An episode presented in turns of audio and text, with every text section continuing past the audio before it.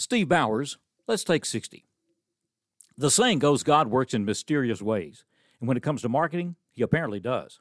Think of the Ten Commandments. God speaks, gives commandments. That's a pretty big deal. There's Mount Sinai, Moses going up, coming down with stone tablets, a lot of other elements to the story. But here's one of the main ones the message is not shared. The commandments stay within the people of Israel. If you were 100 miles away from Sinai or on a different continent, you didn't know that God had been speaking that day. Same thing when God showed up personally.